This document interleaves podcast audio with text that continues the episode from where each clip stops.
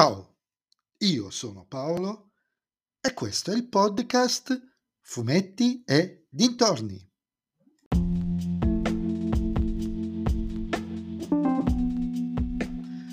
In questo episodio del podcast vi parlerò del numero trenta di Dragonero il Ribelle, L'Esercito del Male, scritto da Stefano Vietti e disegnato da Lorenzo Nuti e Fabio Babic, edito ovviamente dalla Sergio Bonelli Editore.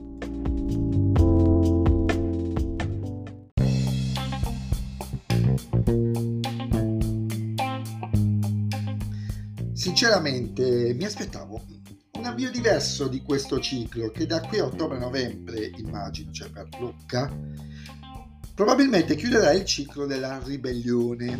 Cosa ci sarà dopo? Non riesco nemmeno ad immaginarlo. Non so altrettanto sinceramente dirvi cosa mi aspettassi, ma sicuramente non questa storia. Il che non significa che è una storia brutta, anzi tutt'altro, tutt'altro. È una storia che fa principalmente due cose. La prima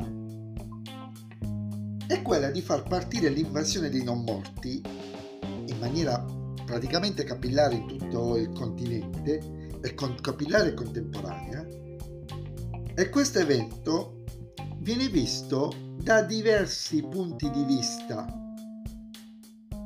da diversi luoghi e personaggi, tanto che il protagonista della serie appare solo in nove misere pagine, contate nove. Il resto riguarda i nani e Aura, Alben, Ayla, che manco mi ricordavo ci fosse, Leario e Geranas, il cattivo della situazione, non che Leario sia buono. Eventi molto cupi, dei veri e propri nuvoloni che si ammassano sulla serie, nonostante l'ultima pagina mostri il sole, c'è pure una battuta su questa cosa. Eventi ben rappresentati dal tratto di Nuti, i cui sui chiaroscuri, l'ho detto nel precedente, in un precedente podcast di un album disegnato da lui, mi ricordano tantissimo il maestro Toppi. E lo so, per qualcuno potrebbe sembrare una bestemmia, ma io sono veramente convinto. E ben si adeguano ad una storia che racchiude fatti che sono una lenta e inesorabile corsa verso un oscuro precipizio, perché se questo evento che concluderà la ribellione durerà quei quattro cinque mesi,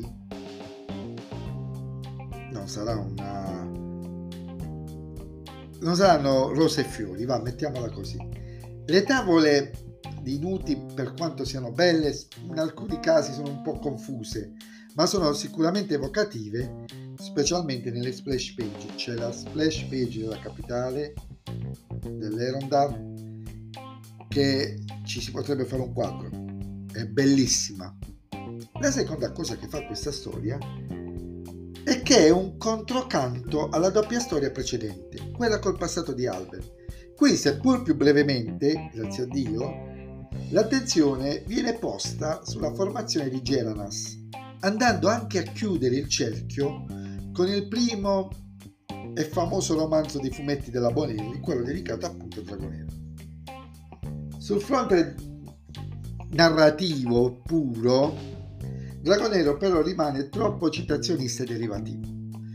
In questo albo c'è veramente di tutto, dal Signore degli Anelli al Trono di Spade, passando per Harry Potter, passando per Harry Potter, e facendo anche una capatina dalle parti del Walking Dead. E sicuramente qualcos'altro mi è sfuggito. Non è un difetto, Sclavi lo fa da sempre. Però penso che forse è davvero difficile proporre un prodotto seriale e continuativo,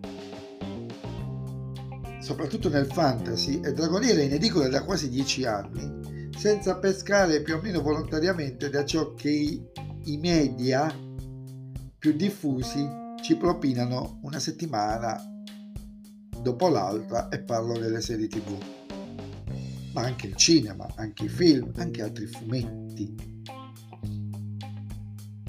Però è un albo fondament- bello e fondamentale.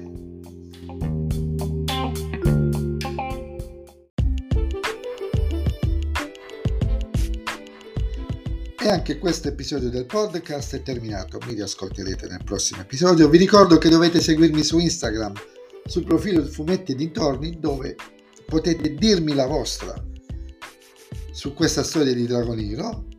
E se vi piace il mio podcast non dovete far altro che suggerirlo ai vostri amici. Se invece il mio podcast non vi piace, allora suggeritelo a chi non sopportate. Ciao a tutti!